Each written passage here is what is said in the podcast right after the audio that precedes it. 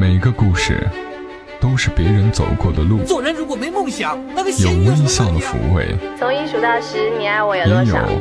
泪水的滋润。默默到来，故事如你。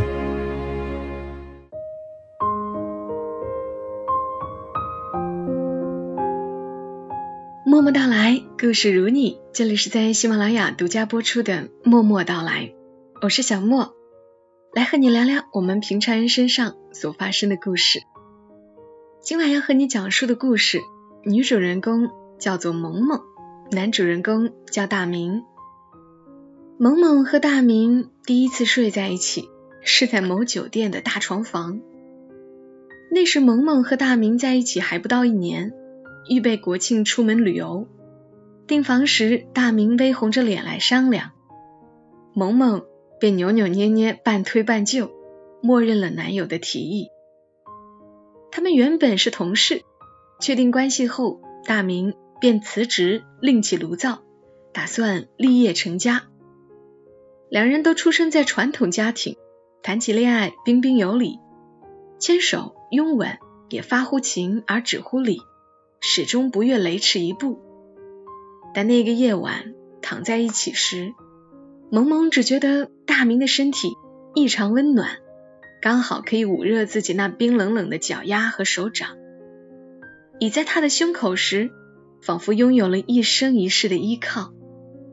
交颈缠绵间，心神荡漾，让人蓦地明白了诗里写的春宵帐暖与温柔缱绻。一男一女，一柔一刚，天地生万物而调阴阳，在一段健康可持续的两性关系里，不可或缺也不能忽视的，除了心底的幸福，还包括身体的愉悦。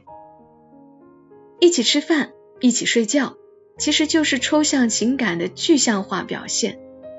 就像三毛说的：“爱情如果不落到穿衣、吃饭、睡觉、数钱。”这些实实在在的生活中去，是不会长久的。据说，真爱就是想和你睡觉，抛开性的那种睡。两个人相拥入眠，彼此的呼吸都在耳畔，这样的亲密无间里，正藏着爱情最理想的模样。所以，最初爱上一个人时，我们都渴望日日相对，夜夜相拥，把自己和对方都掰开揉匀。融进彼此的骨血里。旅游回来后，萌萌和大明的感情迅速升温，看向对方的眼神里似乎多了一种默契的心心相印。和所有陷入热恋的情侣一样，他们恨不得二十四小时黏在一起。上班时微信不断，下了班一起买菜做饭，吃完饭依偎着看剧聊天。大明那间乱糟糟的大房子，忽然被人间烟火和欢声笑语填满。转眼到了冬天，窗外寒风呼啸，萌萌冰冷了二十多年的脚丫子，却始终暖烘烘的。她躺在大明胸口，撒着娇，要求男友讲睡前故事。大明便绘声绘色的讲起狼外婆，萌萌睡意昏沉。恍惚中，好像回到儿时的时光，朦朦胧胧睡去时，感觉得到有个吻轻轻印在额头上。那时的两个人浓情蜜意，身体里的每一个细胞都在说“我爱你”。睡在一起的每一个夜晚都安心而踏实，因为醒来后你和阳光都在，这就是我心心念念的未来。不久后。他们同居了，开始了吃睡都在一起的日子。慢慢的，萌萌发现大明睡觉打呼噜，不爱洗脚洗脸，热恋时期的干净整洁都是装出来的。大明呢，也开始对萌萌的粘人颇有微词。热恋时看到的对方总是十全十美，因为空间的距离营造出了诱人的神秘感。和期待感，一旦住到一起，原形毕露的两个人必定要产生一些矛盾和失望。好在雷打不动的睡前故事和亲昵，能够化解那些不大不小的矛盾。彻底放松的身体和心灵，大概就是对工作劳碌、俗务烦心的最好慰藉。一定要嫁一个能让你睡好的人，因为光明正大睡在你身边的人，能够在很大程度上决定你的余生是喜还是忧，是苦还是甜。毕竟，人生有三分之一的时光要在床上度过。在大明的事业颇有成色时，他们决定结婚。蒙蒙的婚床是重金定做的，乳白色的实木雕出细细的繁复花纹，大红的丝绸背面绣着吉祥如意的并蒂莲和比翼鸟。妈妈还为怕冷的萌萌特意准备了经过多道深层洁净的罗莱家纺的真心鹅绒厚被，手感柔软顺滑。纯净保暖，两人在婚礼的慌乱忙碌后，瘫倒在床上，对视着，哈哈大笑。我们要在一起吃无数顿饭，说不计其数的闲话，再睡过一个个漫漫长夜，不慌不忙的走到地老天荒。寻常男女的食色性也，无非就是一口锅，一张床，精神的契合愉悦。需要以吃得香、睡得好为前提，但是后来大明爱上了玩游戏，下班后便投入虚拟世界的征战厮杀。萌萌无奈，只得抱着手机坐在沙发上，刷完朋友圈、逛淘宝，看完微博、看视频。即使躺在了一起，也是各玩各的，满卧室的沉默无言，只有两部手机。在黑夜中发出幽幽的光亮。睡觉已经由郑重的仪式变为平淡的日常。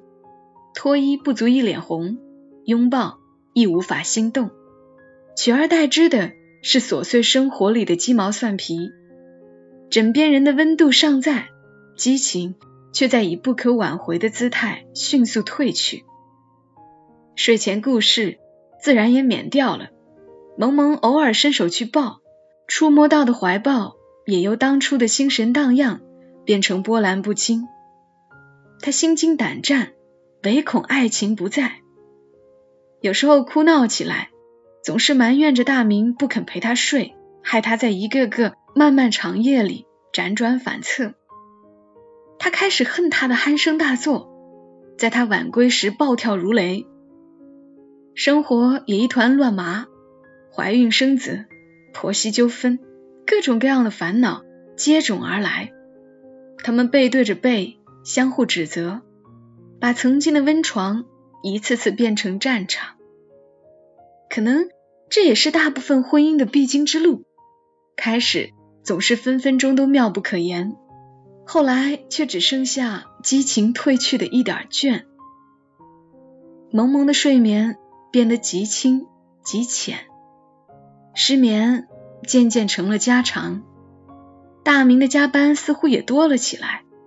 到了晚上十点，萌萌就开始一遍遍打电话去催，涕泪交加，火冒三丈。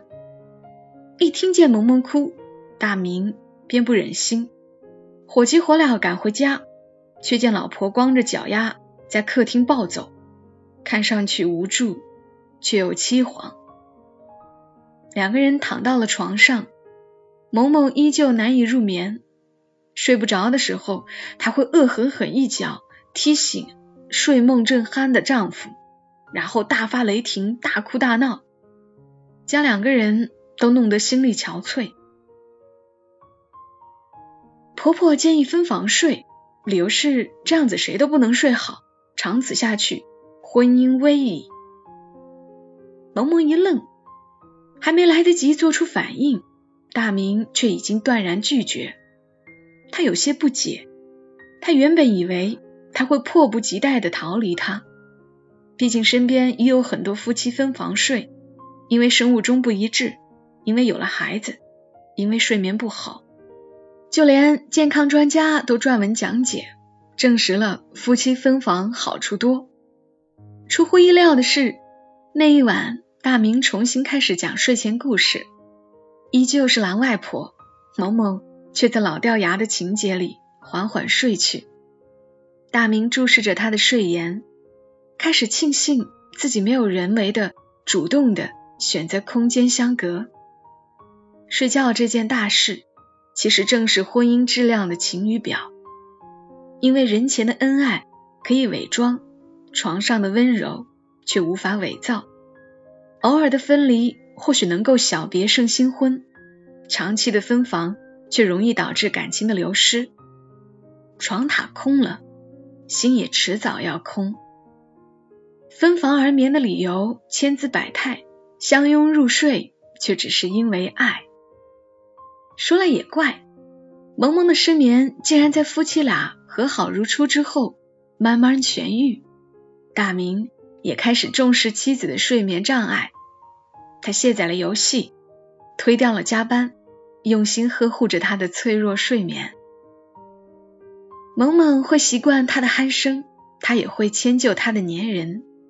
要过完这一生，不知道还要经过多少争吵、控诉、磨合、妥协与退让。如果连睡在一起都觉得多余，哪儿还能有力量去共同面对此生的风风雨雨？所谓的一辈子在一起，不仅仅吃在一起、玩在一起，更是睡在一起，心。在一起，因为这隐秘而轻松的一刻是伴侣的专属特权。宽衣解带，坦诚相对，卸下所有伪装和防备的身心愉悦，来自于对方的身体温暖，还来自于两颗心的相互交融。我们排除万难做夫妻，不就是为了一辈子睡在一起，在万籁俱寂时窃窃私语，说柴米油盐。聊飞短流长，或是你的计划，我的心事。因为这些琐碎的家常话和柔软被窝里你的温暖躯体，都在提醒着我，你在我的生活里，更在我的生命里。于一对夫妻而言，睡觉不是一种纯粹的生理活动，它是一种巧妙的心理沟通，连接灵与肉，贯彻昼与夜。请你多多包容，请你多多指教。毕竟，我们要一起吃饭，一起闲聊，一起睡觉。So many moons have come and gone all along. 刚刚的故事来自于作者惋惜，不过就是普通婚姻生活的写照。少不了有烦恼，但一定也有温暖和甜蜜。好的婚姻无非是一辈子，一辈子同盖一床罗莱，真心鹅绒厚被，相互包容的过一辈子。这里是默默到来，感谢你听到我，今晚的节目就陪伴你到这儿，我们下期声音再会，祝你一夜好眠。小莫在长沙跟你说晚安。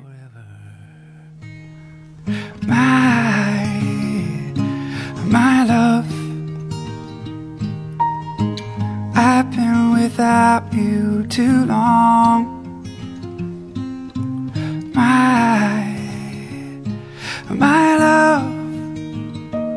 I've been running too fast to belong to anyone. But then you came.